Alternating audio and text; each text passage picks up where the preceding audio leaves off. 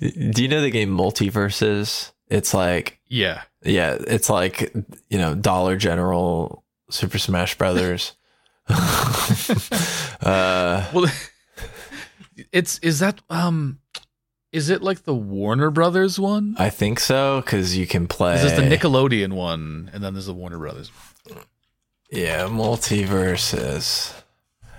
Yeah, it's WB. You can play as like Batman, Steven Universe. We live in such a we live in the time. Tom and Jerry Adventure Time. one, yeah, right? Shaggy for well that's why I that's what I wanted to mention today because there was an article from it was earlier this month that I was reading, but it's something that stuck out in my mind, which is that they nerfed you can play Velma from Scooby Doo.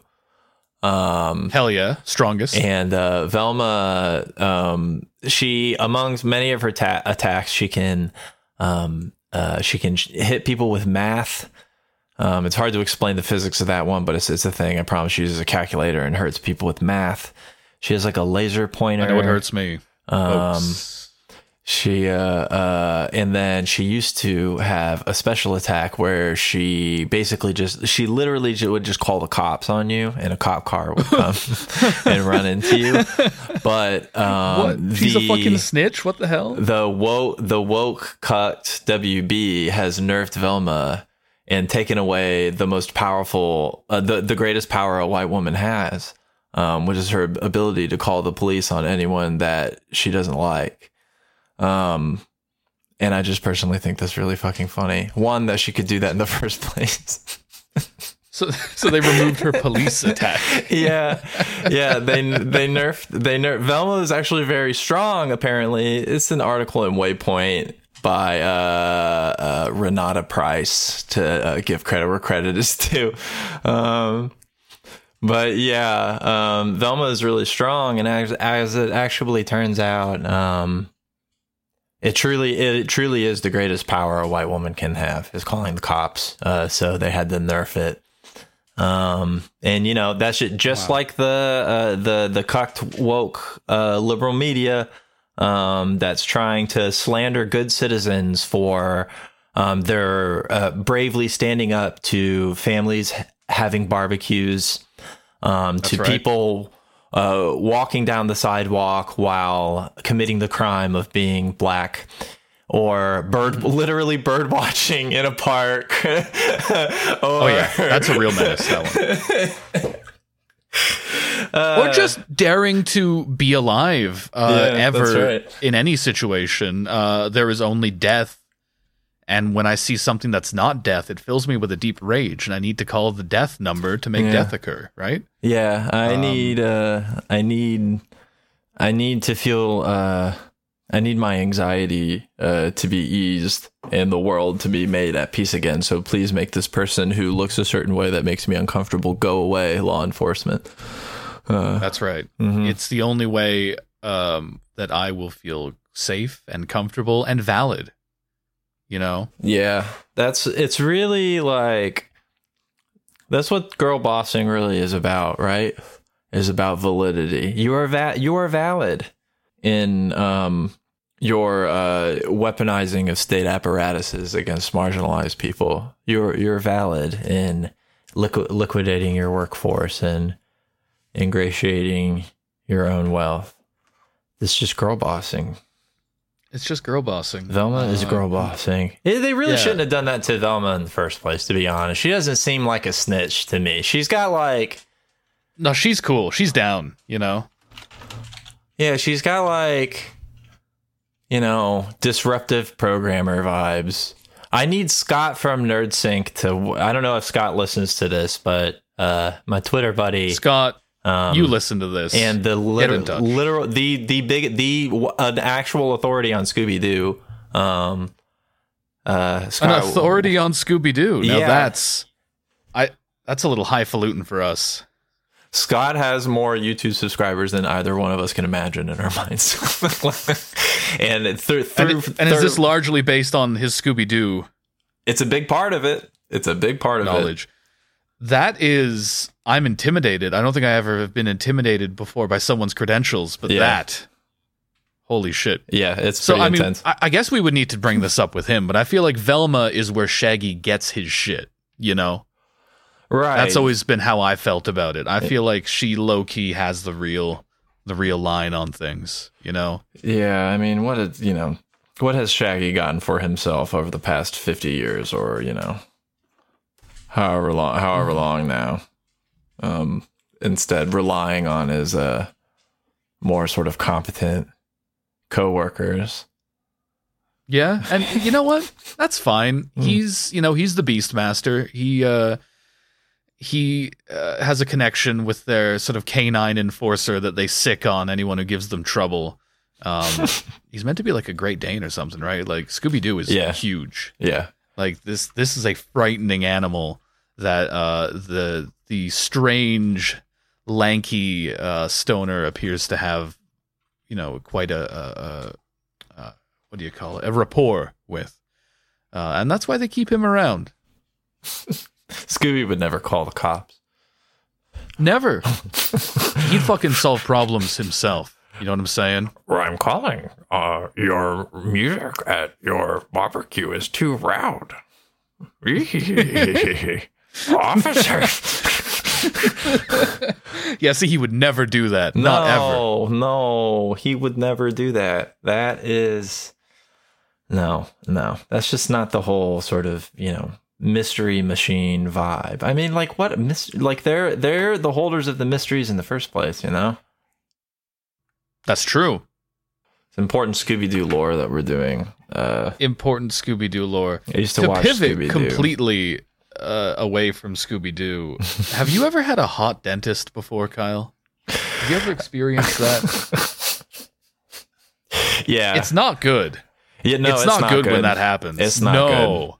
I just had like three fillings put in in one go. First of all, my teeth got fucked up these past few years. Not good. Well, yeah, So that was a long sesh, yeah. and uh, it's not cool. I don't. So all right, first thing, uh, I'm running for office. Uh, if you're too hot, you can't be a dentist. Sorry, can't.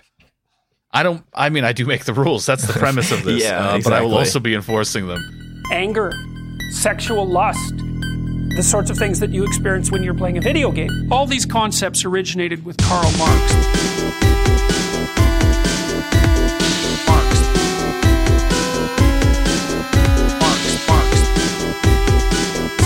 Sexual lust. Marx.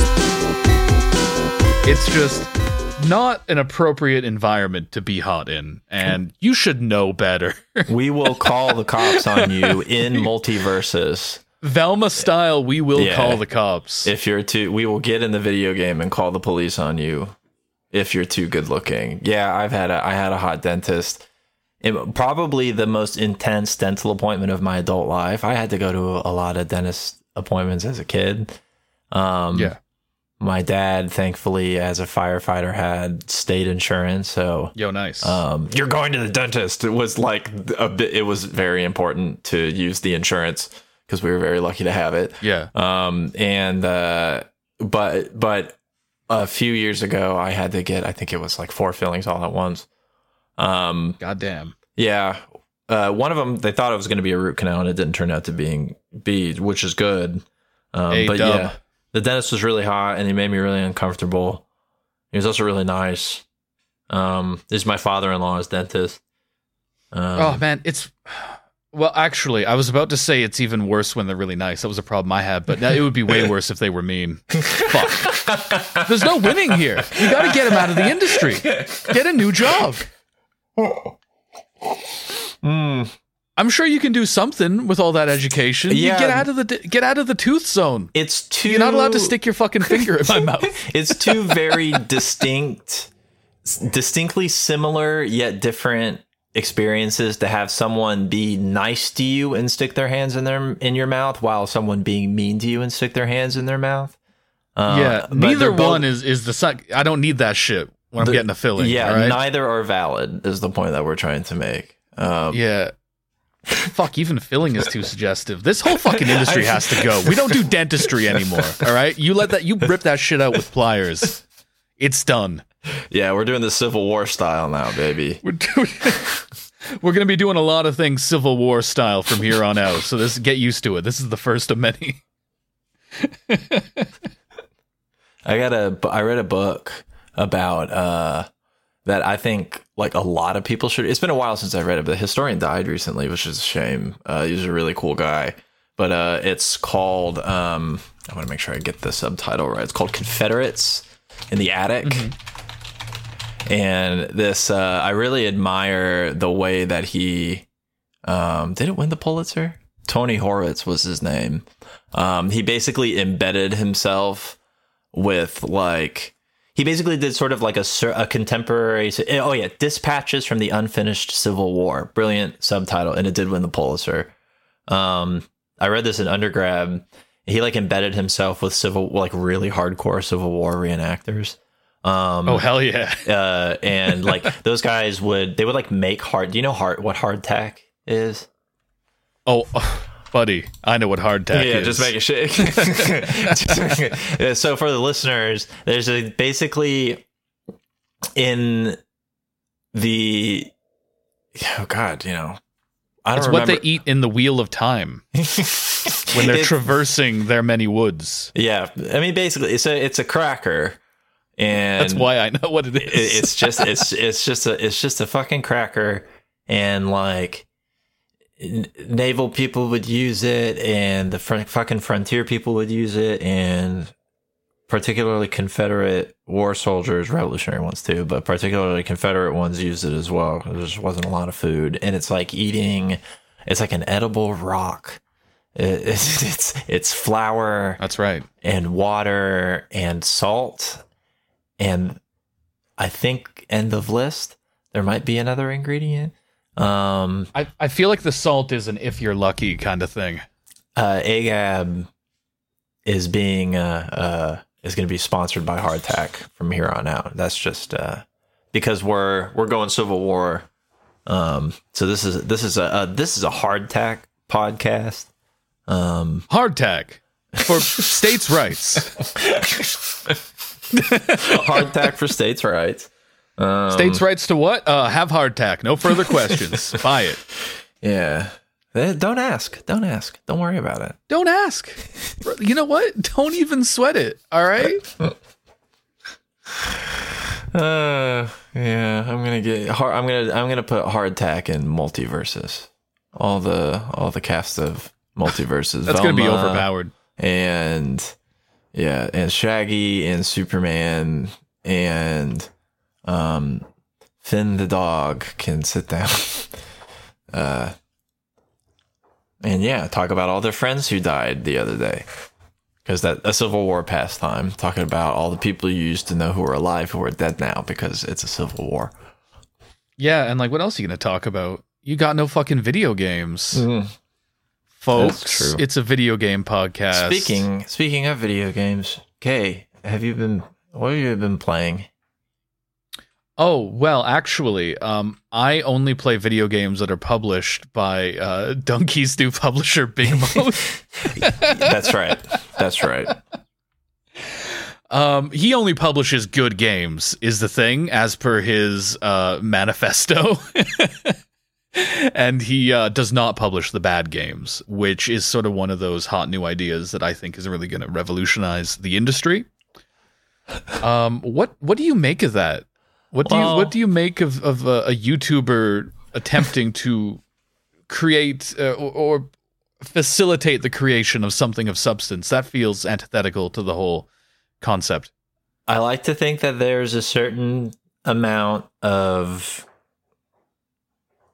use in the sort of outside. I'm attempting an earnest answer here, by the way. Uh, there's a certain amount Okay. of use in the out in the in the sort of exterior perspective.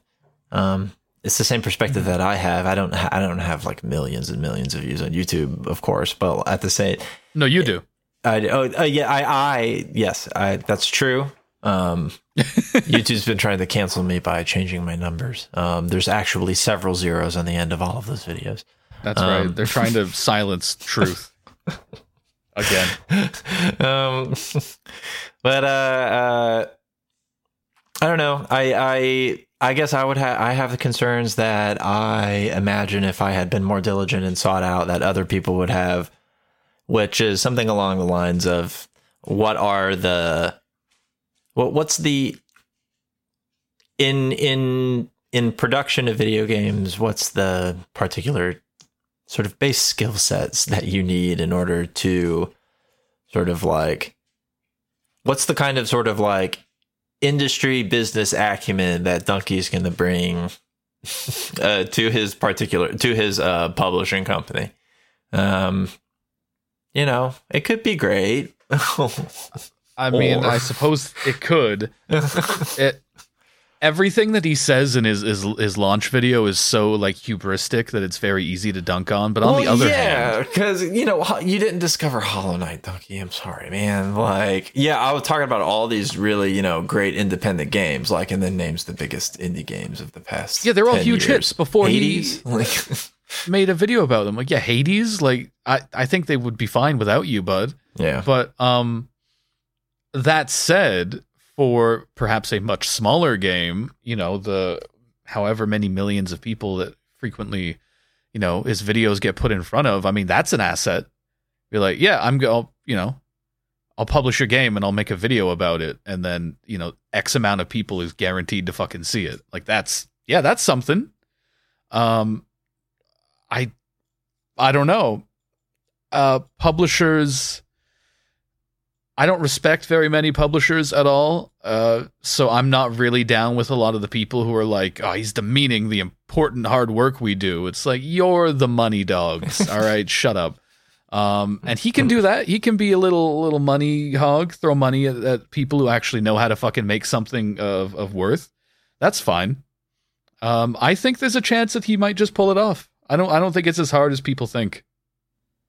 Provided you have access to the resources that he does yeah. is the whole premise. that's the thing. it's gonna, it's gonna take. I mean, it's all learnable stuff. If it, it's if it's Yeah. business side of stuff, it's all learnable stuff. I mean, as as you know, game development is, but it's just, you know, it. I think, hey, I think actually, it's not.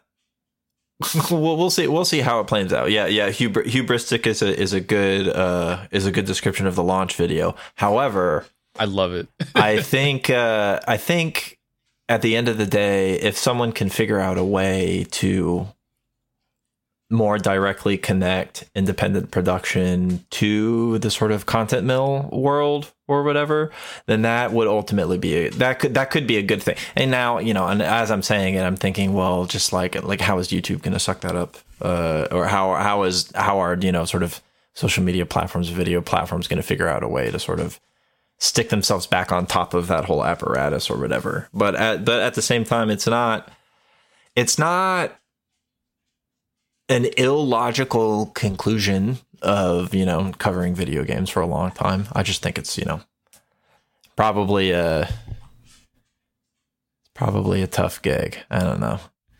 You know, speaking of uh, speaking of getting outside perspective on the industry, I now have proof of Jeremy Corbyn playing at least one video game.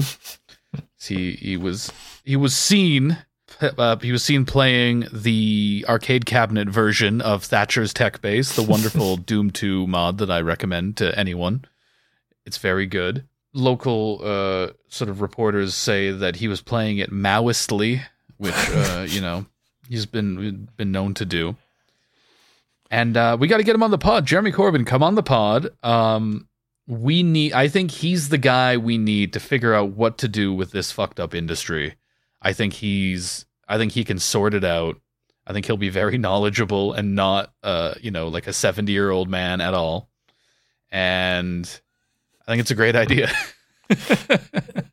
Uh, Yeah, I think he'll uh, um, just as he was trying to do um, when he was um, running for leadership in his own party. I think he will bring the la- the mass line to the gaming industry. Um, Correct. Precisely his goals all along. You see how he Mhm. rides a bike and wears a coat. You've coat. seen how he rides a bike. My God. he gardens. You know what that means. You know what that means. You know what that means. That's just like you know. You know who else gardened? Pol Pot. Boom. That's what's up, folks. The truth is out there. Gaming anti Semitically. That's what this podcast is about. so Jeremy Corbyn should come on. Yeah, so Jeremy Cor- Jeremy Jeremy Corbyn needs to explain um, the anti-Semitic way that he stood next to that arcade cabinet. Um, and I do have some questions about what he was doing with his hand there. Actually, that one picture. What the fuck? Well, I don't know. You always, you always stand like that. Man? What's, What's my up? man? Uh, It's like he has his arm around it. Yeah, I think Um, that he's maybe just never interacted with such a device before and was not sure how to be in its presence. I know exactly how Jeremy Corbyn reacts to an arcade cabinet, though. Just you know, oh, that seems nice.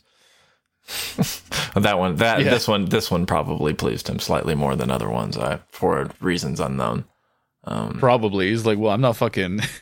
No chance of fucking, uh, you know, running for office now. So fuck it, fuck Yeah. Thatcher. I've long said he should just be like mean to everyone now. Fuck it, who cares? You got nothing to lose. isn't he? Hulk Keir Starmer a little bitch boy. Yeah, I mean, I, yeah, I think he, I think he deserves it after, you know, you know, le- like the social democrat can can do that when he gets dragged by the the mo- one of the most evil apparatuses in the history of human civilization, the British press. Yeah, um, deeply, just- deeply evil shit. yeah, poison, just poison through and through. Yeah. the, the British press is it's it's I, I feel that it's worse than the American one in a lot of ways. Yeah. And I think a big part of what makes it so much worse is how many British people are very, very sure that the opposite is true, you know? a shitty press that most people think is dog shit isn't really that harmful. It's when everyone's like, no, this is really good and even handed. That's when that's when you get trouble. Yeah, you. It has a unique. Uh, um, am I getting a? I'm I'm getting canvassed by text message. What the Should I- What should I say to them? What should I say? Who was the? Kyle, it's Charlie Crist, Democratic nominee for governor of Florida. This has been a dark week for Florida. We know. We know Charlie. God, Charlie Crist. He's gonna get. He's gonna get obliterated in Florida. In Florida terms, it could still be like in other states. In in Yeah. but no, he's gonna. He's the guy who used. to, He was. He has been the governor of Florida before, but he was a Republican. Um, Right. then he um, ran a shitty Senate campaign as an independent. Um, and then now, and then he ran for Congress as a Democrat. Um, and now, He's just trying them all out, huh? yeah, and now he's the nominer, nominee for governor. Um, and he's going to lose. Um, I think if I had won as a specific party, I would probably keep doing that. You know, that's just me. But like that makes sense. Not to win and then be like, I'm gonna try doing the other party now. Yeah, you What? know, there's some. Uh, I don't need to get into the ins and outs of Florida politics, but Yeah, I mean, uh, you know, it might seem harsh to some viewers, but I think everyone involved in this story should die. You know. yeah, uh, I think they're all dumb as a bag of hammers. I think they're all evil as shit. Um, and as we know, that's a really useful and good combination for bi- having a good deal of political power.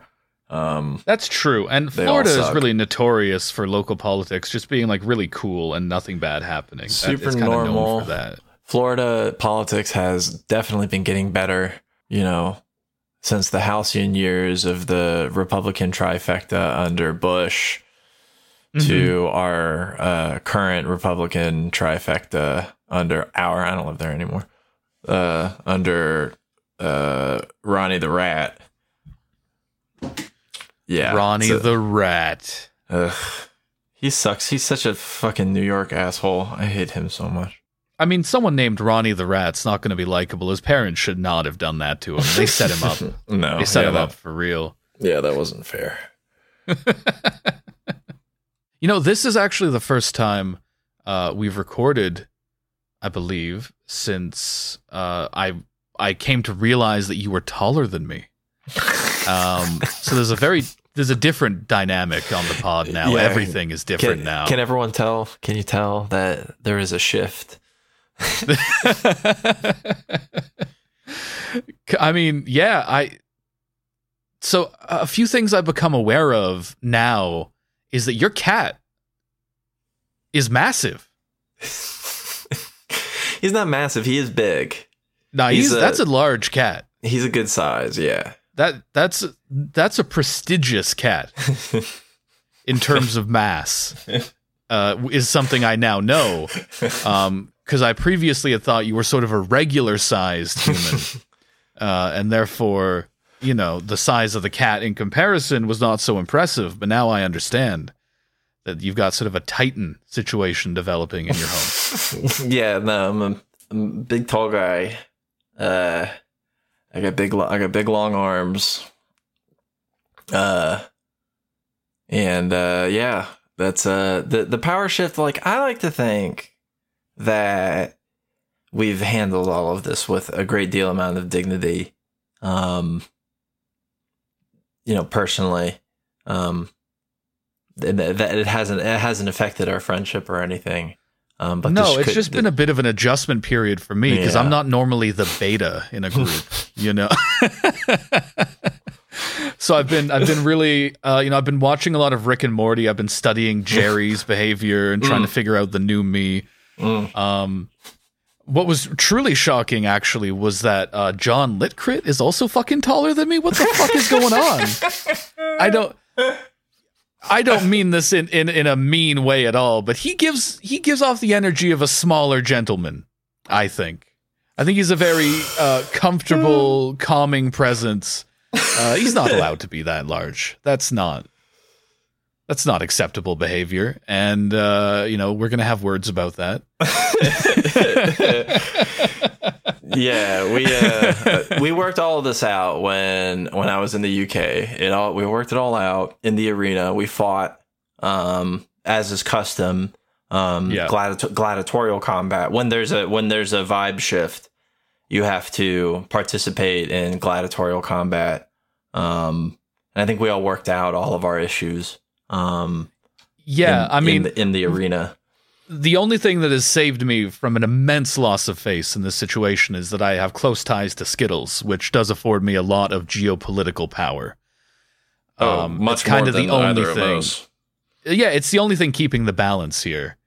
Um, because if not for that, I mean, the height thing that would have really that would have been an issue. But instead, it's okay. It's fine. Yeah, one one tube shaped global dictator versus two uh, failed academics um, who uh, crisp up in the sun. Um, that's the one thing. That's our. That's not to reveal mine and John's weakness on the podcast, but all you have to do is just keep us out in the sun for too long, and we both die immediately. I mean, neither of you can be defined as failed. You both have podcasts. Okay, that's kind of kind of kings of the mountain. This is my academy, of course. this is my academy. we spent we talk, we spent the first twenty minutes talking about Scooby Doo. Uh-huh. Uh, Every episode of AGAB is peer reviewed, by the way. that's right. That's right. And our peers, dear listener, that's you. You're reviewing it right now. That's right. Thank you. We know we and we hear all of your thoughts. Um, and Especially know- that one. Please stop thinking Yeah, that. please stop thinking disgusting. that. And uh, but we know respect? that we know the podcast is an eleven out of ten. Um, a, a one thousand nine hundred and seventeen sickles out of one thousand nine hundred and seventeen. Um, and uh, I'll just say you're welcome for hearing that. That's right. hmm And honestly, we don't tell them they're welcome often enough. yeah, yeah, it's true. Uh, gamers, ne- gamers need that, you know, and you know it's on us for not providing that for them. That's right. Yeah, they need that kind of positive reinforcement. Uh, yeah, that's the that's the jocularity that no one pays for on this show. Yeah, you're all very welcome. Um, would you like to talk about not just a singular video game, but a um a a genre of video game, but it, they are all really made by the same company, so it's kind of weird. It's just just these guys make this, and we all have to live with it. Who are, who are these guys? Who are these guys? Who are they? So these guys, I believe, I believe these guys are Swedish, um, which is their first crime. But we're there. There are many crimes that we will be discussing throughout the course of this episode. Uh, we're talking about Paradox Interactive. Can't stop now. Got to win the war for the Nazis. Am I enjoying this? Don't know anymore. Doesn't matter. So Paradox makes map games. Um, they are really boring, but I have probably put some hundreds of hours into them anyway. But I, I have played a fair bit of Europa 4 and Victoria 2. And I think I played a little bit of Hearts of Iron 4. I've never really got into Crusader Kings as much because I'm just not as enticed by inbreeding as some people. they got you gotta Which is get fine. the incest right. It's the medieval game. You gotta, you gotta get that incest just right. Incest right. You know that's Yeah. very important. I think it's also a period that is less interesting to me. And really, these games are about living out your fantasies where what if the country you liked won instead of everything being awful forever? And that's that's really what these games sell you on. What if there could be a good thing? Or at least kind of a funny thing, like what if Ireland took over Europe? And you know what? It would be better for it. Yeah, I, I I have also committed myself to the building of a better world. Uh, and by that, I in any context when I say that, I always mean in a video game, as we all know. Yeah. Um, and uh, uh, think speaking of large cats, he's here. Um, you rang, he says. now he's in a drawer. Otis, thank you. What a fucking what a king. yeah, he just kind of rules. Uh, uh, he looks down on us from perches in various places around the house. It's a true story. Hell yeah. Um, Hell yeah. yeah, you're a good boy. Be nice to the dog. Um, oh yeah, I have I have uh, I have lived out many fantasies in Paradox games, including Hearts of Iron, Hearts of Iron three, now Hearts of Iron four, CK two. CK two was the one that I had played the most actually for a long time. Um, and recently, very recently, actually, CK three. Um, friend of the show, who uh, uh, CK3 was actually a gift, and a friend of the show who I think might listen. Um, who knows who they are? I just want to say you're great and thank you again, as always. And I hope you're doing well. Um, see, am I gracious or what? Um, Don't don't buy him video games. Don't enable him. it's too late. It's too late. I already got it. Someone did something nice, and I've gotten to kind of pluck away at that game for a while now, and it has brought me lots of joy. Um, uh, but uh, I've uh, I, I've dug a decent amount into all of those, as well as into I'm sure something if if if people are fans of this podcast and also fans of Paradox games something that they would be interested in hearing our takes on, which is the Kaiserreich mod for Hearts of Iron, um, Oh yes. the alternative timeline for World War One, which I think has a lot of interesting things to say. Um, I uh, um, I'm getting distracted by this cat who is still in this drawer. Otis, what are you doing? Crawling. Okay. Okay. Hell yeah. He's- they choose to do this when I, when I start talking, they get excited, so they start doing things. Um, no, as well as uh, uh, I mean, Paradox has gone out of alternative historical timelines and into space with Stellaris, and uh, which I've played as well. Um, Oh yeah. Yeah, you know what? I think I think Stellaris might be my favorite of their games. Um, be a good it's choice. really good. I, I think that to me, I get a limited amount of uh, excitement out of the historic alt history reenactment, where it's like, what if the Austria-Hungarian Empire won? Uh, you know, some people go mad for that shit, but I'm just I'd rather be little freaky rock people in space. That uh, that, that that's a little more that's a little more my speed. I get the appeal of both mediums mostly because I find them they're more they sh- they they have more in common with one another this sort of like historical uh, like alternative history and science fiction than I think people would maybe give them credit for particularly considering these games sort of the in-game the the in-game relationship to technology and the change in technology and when technology is produced and what it's related the relationships that it has to technology are inherently fixed because it's a video game so when you get a thing that means you get other things or can Yeah. do things um and that's in the same way sort of like i mean that, that that's similar to the way that things work in real life but the problem is that it lacks an ability to sort of further art you're always limited by the game's emphasis on world building as a you know the the the form of grand strategy Yeah. itself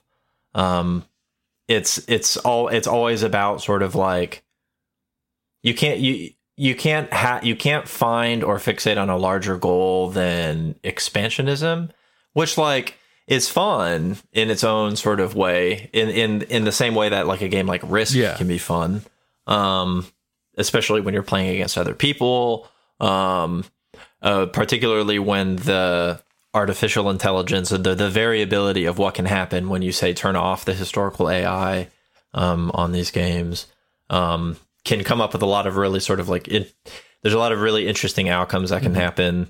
Um, I'm currently in a playthrough of CK3 where the Holy Roman Empire is just Europe now. Um, Let's go.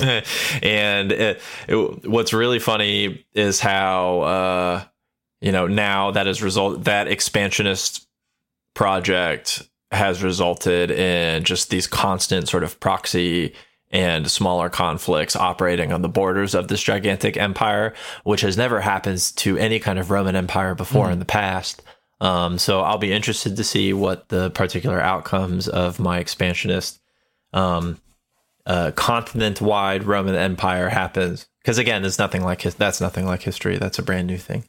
I think I like the the through line you've kind of drawn here of like uh, a planner brain, kind of like economist brain, almost approaches to history, Mm. um, where you're really just looking at like grain inputs, uh, fucking uh, metal or steel or oil or coal, uh, versus you know uh, consumption by your military. um, and it's it really feels like a game that's for a type of historian that I feel like we don't really make anymore. I feel like whenever you are reading like World War II history or something, and it's it's taking that approach where it's it's really just looking at like supply lines and shit. Um, I feel like Hmm. those guys are all like sixty plus now. I feel like you don't get a lot of new people on the scene who are approaching history in that way. I feel like that was an era of guy, and I don't know that we have so many of them anymore. Yeah, not even really in my at least, in some of the stuff that I've read recently. Not even military historians are approaching military history in that kind of yeah, way anymore. it's shit. It reminds me a lot. Yeah, it's just not, like it has. I, I had to read this book in college. I took classes on World Wars One and Two, um, and I had to read a book for a class two on for World one War Two. Uh, that's right. Um, by a historian from, I think he. I don't know if he's still alive. He was pretty old even then. Um, his name's Gerhard Weinberg.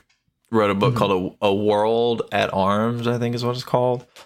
Um, and it was this sort of very it's an encyclopedic in size um this really gigantic book that was really dense and had all of this sort of like military history in it but what i found most useful about it was what came after um in my theoretical coursework that started to examine our turns away from certain types of certain ways of reading and writing history um and how the foundation of the history seminar is like this German imperial history.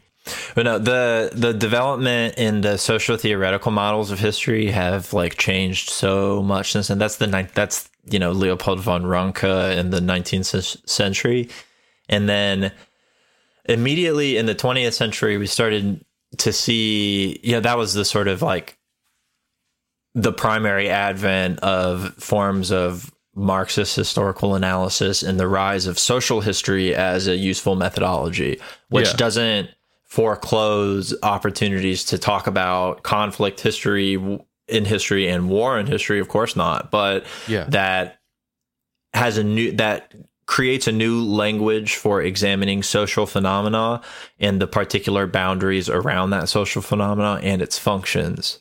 And then what happens after that is a critique of that in the form of a new cultural history that borrows from anthropology and literary criticism and creates in uh, literary theory um, and created a whole sort of mechanism for critiquing the functions of those very institutions themselves. That's a f- especially Foucaultian take, but he was the probably the most influential in that sort of cultural turn in history. So now instead of just sort of like watching the pieces within the social apparatuses, sort of taking the nation as a as a given like coherent social category rather than a contingent social category, then we move toward closer examination of the process of socialization. Then we move to the production and examination of culture, and then we are suddenly critiquing these institutions. And this is like the this is the 1980s. we've we've Yeah. made it to the 1980s. So history as a discipline that's disappearing in my country in a lot of ways, but that is constantly proving itself relevant in its ability to sort of bring into line and bring into question the particular sort of uh, contingent functions of the very stuff that you just kind of have complete control of in um, in a paradox game. Uh, I think that's just like I, I think the basic path of historiography shows that like the, why, why the only way to I think truly approach these games with any measure of like rational not any measure of rationality but with like a, with a, with a good head on your shoulders is understanding that it's as close to science fiction as it is to history Oh yeah. um, and you know, I think sci- I'm one of those weirdos that's just like, yeah, science fiction is also useful for history, but in ways that are different than is when you look at something like this and you're someone who doesn't, you know, sit around reading historiography all of the time. You go, ah, this is the sort of, uh, this is the dry, uh, militarist kind of economism that I expect from the serious, this is probably what history people or whatever like and are interested in and it's like well scholarship is a is th- this is history to a lot of people and it's like no this is fiction um it's Yeah. useful but it's fiction Yeah, and it's I, I don't know. I guess like if I thought this was what history was, I wouldn't ever be interested in it. It's just it just seems like such a, a, a hollowed out sort of boring way to think about some of the most like tumultuous and, and fascinating periods in human history. You know what I mean? Um and I, I guess I'm just thinking about how there's like there's this type of guy who's going extinct who's mostly like a grandfather now who reads these kinds of books um and is very into it. And uh that type of guy instead is going to be uh, a, a weird aging uh, gamer who plays paradox games still and is like you know this is actually how the germans could have won world war ii watch this. There's a certain kind of youtuber who behaves this way too Yes, and would you believe that their politics skew a particular direction with incredible consistency? a lot of a lot of them have over the past five or six years been having like very startling realizations about the national question um, that would surprise everybody that no one was like oh you clearly You'll never believe this. Click here. you sympathize with the German imperial cause. That's why you're really interested in the transition from the 19th to the 20th century. Let's let's be you like European history that way. Let's be honest. Yeah. And uh, but you know, on the flip side, in these games, you can also make everyone communist and be like, "Oh, what if, what if good things happened instead of bad things happened?" And you can cry and, and look at the cool map you've made, and isn't that wonderful? Yeah, it's nice to you know have you know a, a contingent of syndicalists take over a European country, or to you know sort of explore this like. But it's a you know Kaiserreich is a novel uh, for like it's it's a it's an interactive interface with an historical skin, um, which can be enjoyable. But at the end of the day, the production of history itself is something that's much more significant than can be probably captured in that particular framework, just because of its reliance and adherence to the logic of strategy games, which are, you know, it's, you know, you know, elimination and territorial conquest and, you know, stuff like that. I mean, like, which, you know, sure, in, in a certain sort of like LARPy kind of historical context sense, like, I mean, I guess EU4, like, you know, in its, in its expansionist and like colonial historical context as well as sort of I guess it I guess it manages to actually kind of use that framework um in a way but it offers like I don't I don't know it, I I think it I think it's a, it's a skin on a strategy game that's about as far as it gets I don't know Yeah, and in a way, by choosing to, you know, make the basis of a given strategy game these, you know, real world historical periods, you open you open up this Pandora's box, and I think you find yourself really limited by the form itself, right? Like, um, I mentioned this to you earlier. Uh, I was playing one game with someone else where we were playing as uh, like native North American tribes, trying to sort of get into a position where we could fend off European uh, colonizers at the point in the game when they start showing up. And you find pretty quickly that the technological progress in that game is based on Western European progress, and you have to go, th- you have to, it's literally called westernize in the game in order to continue to a point where, you know, you could possibly be relevant in the game. So it, it's, it's a game where you know you can take over Europe as the fucking papal states, but there's certain things that are just built in to the logic. Like, no, you have to. The Western technological trajectory is the only one that exists, um, and there's these certain ways of interacting with other nations, and certain ways that the nation itself operates, and all of these are kind of baked in as assumptions on how it has to work because that's how these kinds of games work. You know what I mean? Um, and so it's almost the illusion of alternative history, but it's not really because there's these logics that you that have to stay, and they're based on actual history, sort of. Or an even when they try and they try and iron that out sometimes in expansions and stuff like that and sort of Yeah. give a you know and, and try and try and try and be less limited to sort of like the, the there's a big centrality in the republican model in certain ways that in, with certain countries that you play um that yeah can, can kind of read as this sort of defaulting to a mean that like i would like to see uh, challenged in some way. There's a lot of stuff. I think I think what's most useful about what we're doing here now is that this is all challengeable and actionable. You know, I don't know how many fucking actual devs listen to our podcast, but in a second earnest moment, a record for me on this show. Um, just kidding. I, I'm I'm nice. Uh, um, I, I think these are all challengeable and actionable ideas, right? That they're like, hmm, like yeah, history is like we're not update at the very least. This is a this is a sort of stasis in our view on history, yeah, in that what's actually much more interesting is it's in it like, and I know that this is a difference between personal memory and historical memory. Um, that I don't think there's any memory scholars here who are going to get on my particular case, but if there are, better uh, not.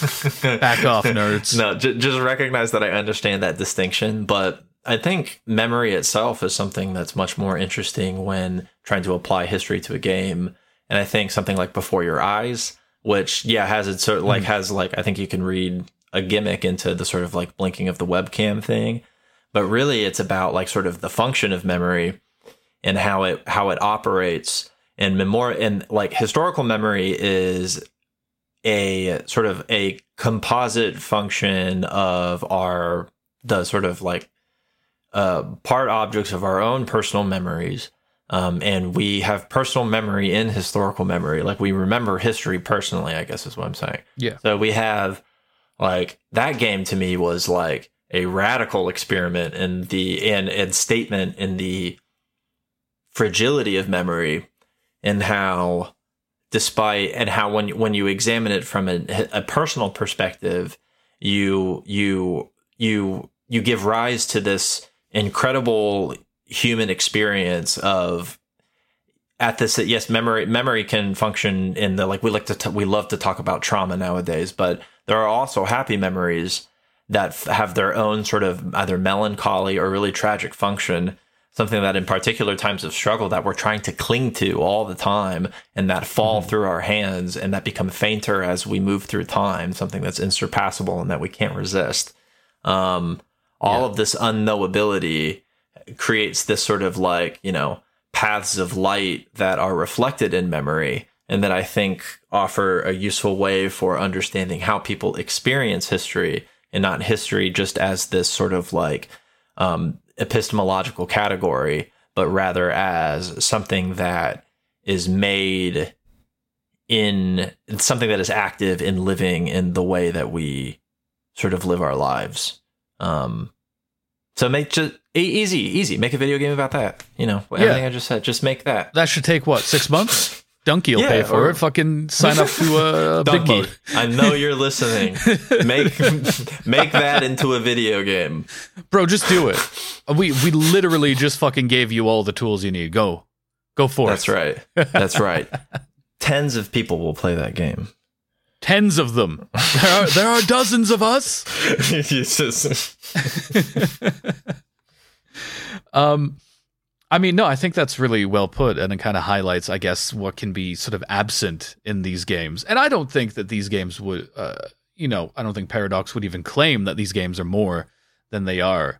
Um, I just think that they, I guess, are sort of revealing of a, a strain of attitude towards history that's kind of always been around, um, and in possibly what its new form will be like. Yeah, a challenge to popular attitudes in fo- in game form. I think is really what it is. The what they're doing, they're doing what they do well. Like yeah, yeah.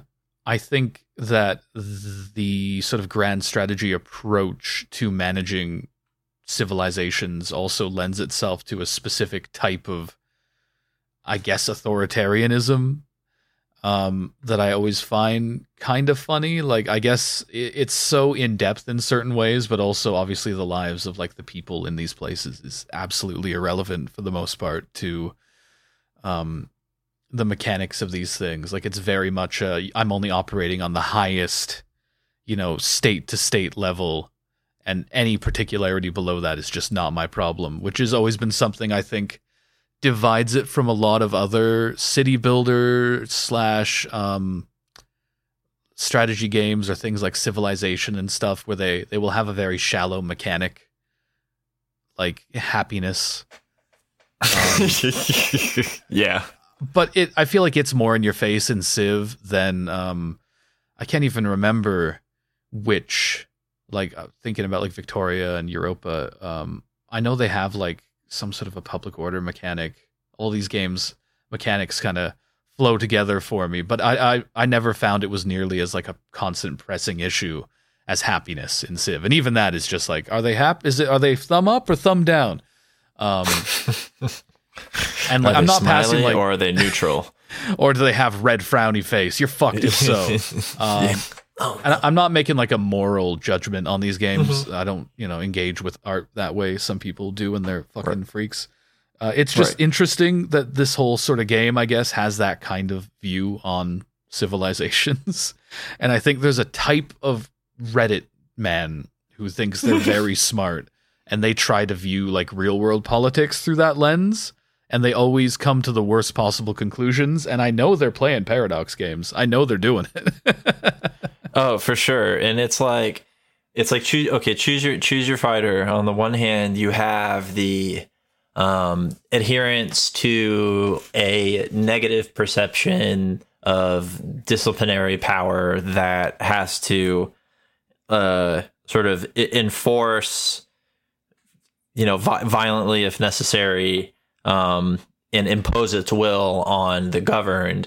And then on the other hand, you have the um, uh, governmentality um, sort of contrast the contrasting positivity of governmentality where the government itself is necessitated by the joyful willing participation of the governed which is just like that's that's it's people people this is why it's it's necessary to talk about that kind of a guy because everyone is anxious. Everyone is feels powerless and unable to articulate like their lack of power. And so we try and find something to make ourselves feel better. On the one hand you have you can play you can play video games and you can use it to sort of sub, supplant the anxiety of an inability to impose your will upon the world.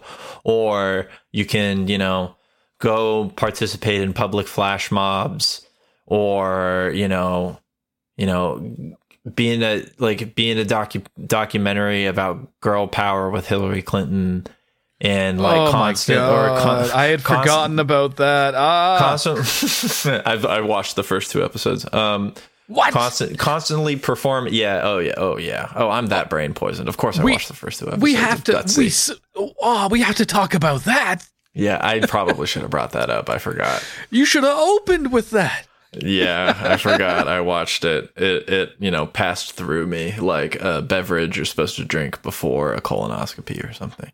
Oh my god! Like it just it was. There's simply there's simply not time on this one. Listen, no. listeners, next episode we're spending the first half talking about that shit. We'll talk Is about the, Gutsy. D- does the ContraPoints show up yet? Uh, yes, I did see the ContraPoints part. Is she was in the second episode? Um, oh, I believe that one was particularly boring and bland. The first episode was funny, completely in the novelty from watching Hillary and Chelsea Clinton actually interact, try and interact with each other for an extended period of time, which they are not good at. Oh my god, um, I've never um, seen that occur. I didn't think yeah, they were they don't allowed. Know, they don't. They don't know each other. They don't. We know. We know that they don't know each other. It's yeah. just they they barely talk to each other, and it's re- that's part that part is is very funny. it's very awkward. They don't know how to talk to people, and it's great. Hillary oh. just does that that weird smile and nod that she did all the time on the campaign. She just does that the whole time. Yeah, I think it's she really... thinks that like that no one knows what she's doing when she does that, like that that works, and people will be like, "Yeah, see, she's engaged." Uh, I'm endearing myself to yeah. the public. oh my god. Okay, yeah, we're gonna we're gonna talk about that next episode for sure. I love um, Megan Thee Stallion. Wet ass pussy. She's always saying that, you know? Hillary can't stop listening to WAP. It's become a problem. It's become a problem. oh, I can't wait to just gaze into pure, unfiltered evil for a little while and just be blasted with the true darkness. That's what I'm here for. That's really what life's all about. That's right. Uh, what else can we say about Paradox games? Let's try not to get too off the rails on this one. We'll save that for next time. Um, why do they keep making these? Because people keep buying them for yeah, their DLC policy is so fucking whack. Um, it, these games cry out to be pirated. Um, because you can't just buy them. There's tons of stuff, and I think Europa Four might have the most. I don't remember for sure, but it's crazy the the amount of shit, and a lot of it is like the game really needs this to not suck at. Paradox games are never good on release. You got to wait till a you know a good dozen DLCs are out. Yeah, it does kind of feel like you're, you know, buying the PC without the mouse and the keyboard a little bit. Yeah. That's why, even though I am kind of hype about Victoria 3, I'm going to give it quite a long time to come out and then be fixed with multiple DLCs, and then I'll play it. That's my strategy. That is yeah, my, man. my strategy is to wait until it's cheap or until it's fixed. The um, have you ever played? It's uh, sort of a Civ clone called Old World. No, I have not. That's quite an interesting one because all right, so I don't really like the Civilization games that much. Uh, I like the first third, but I think once you start getting into like modern and like sci-fi shit, it kind of goes Mhm. off the rails. Uh, so the premise of Old World is it just stays in the ancient era. The whole tech tree goes like I don't remember for sure, but it goes from like uh, you know primitive warriors to like swordsmen, Hmm. and that's it. You know, you're not fucking getting planes and mechs and shit by the end. Um, so it's all like um, you know ancient civilizations that were on the Mediterranean, and I think they've instead gone instead of trying to cast a really broad net like Civ, they go quite deep, um, which I really like. And they use, I would say, a simplified version of like the Crusader Kings like family system. you've got relations with, uh, you know, your queen, you got your heirs and stuff, and you got to worry about all that. Other people are coming and you know sending marriage offers and I think that strikes a good balance. Uh, whereas I think maybe Crusader Kings you can get a bit insane with it. Um, and I think that's maybe the niche these games fill is. I feel like every one of them has a couple really specific things you can just go way too in depth with, and I don't know. I like that. I, I do, uh, even though in general I think these. I I don't know. I don't know what I think about a lot of these games. I got a lot of negative feelings, but also I do play them. But I, I do like that uh, they just let you be kind of fucking weird in this really specific way. the the the way the other ones do it is less uh, less incest oriented though, uh, which is good. Kyle, but um Excuse me, listener. Do not get the wrong idea. This is uh this is uh this is our podcast does not need to go into uh the incest taboo necessarily.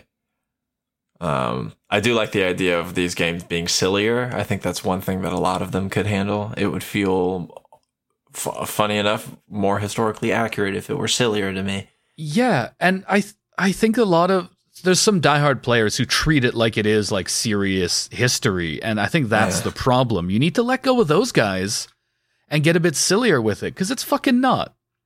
It's historical fiction, and even then, a lot of the time, the historical is being generous. Just get sillier. Put some of the mechanics from Stellaris into the new Victoria. Who gives a fuck? Yeah, it doesn't exactly. matter. Come on. Put alien, do an alien mod.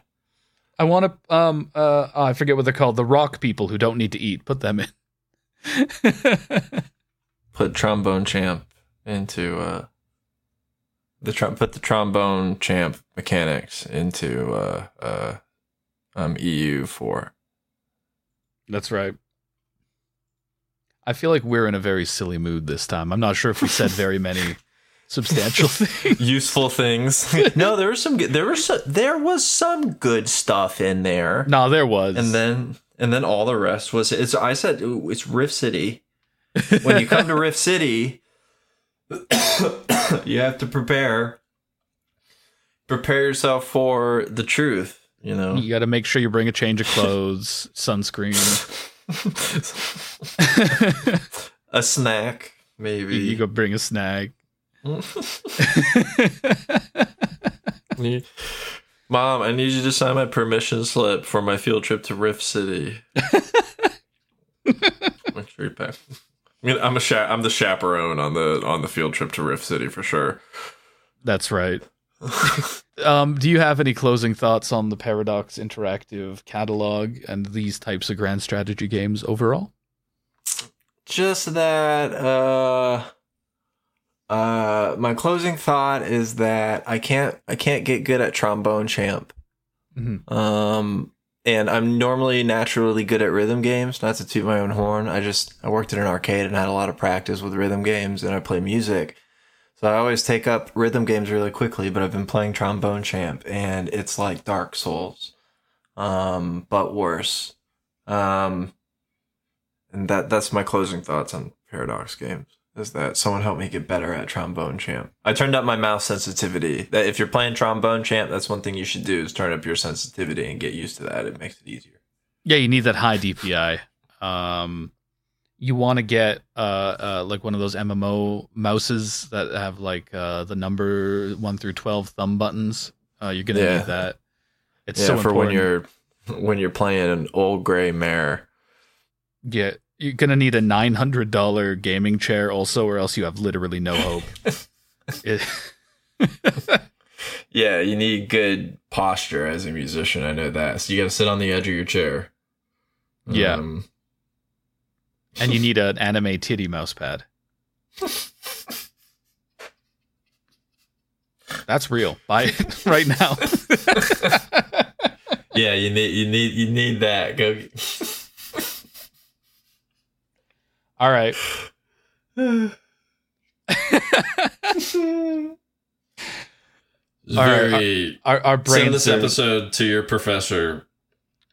Send it in, um, and then also ask your professor if if he can help us. where can they find you? Where can where can the people? Where can the the dogs, the cretins, and the creeps find you, Kyle?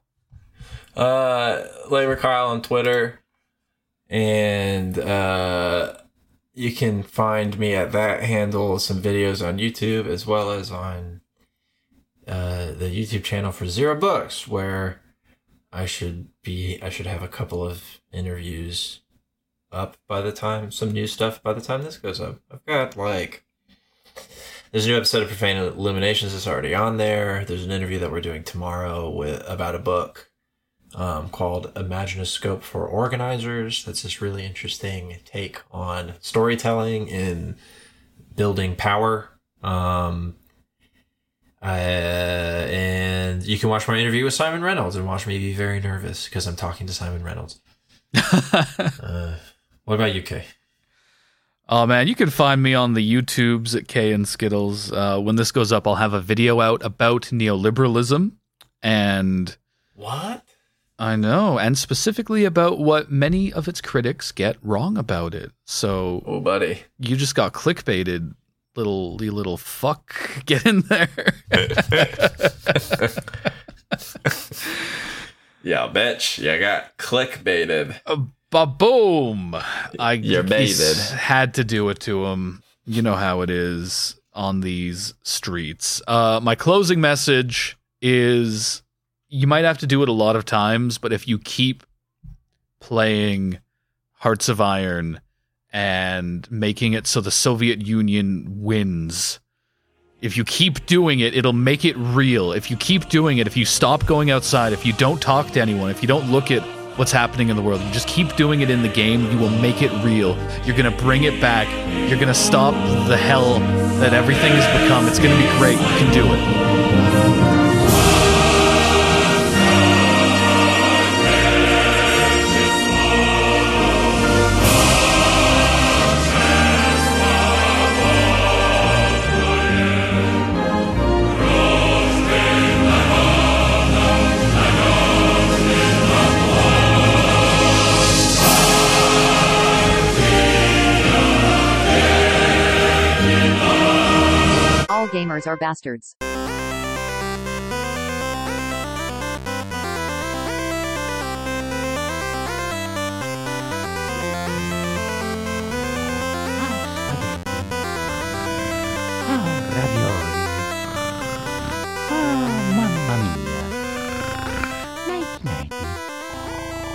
Ah, spaghetti. Ah, ravioli. Ah, mamma mia.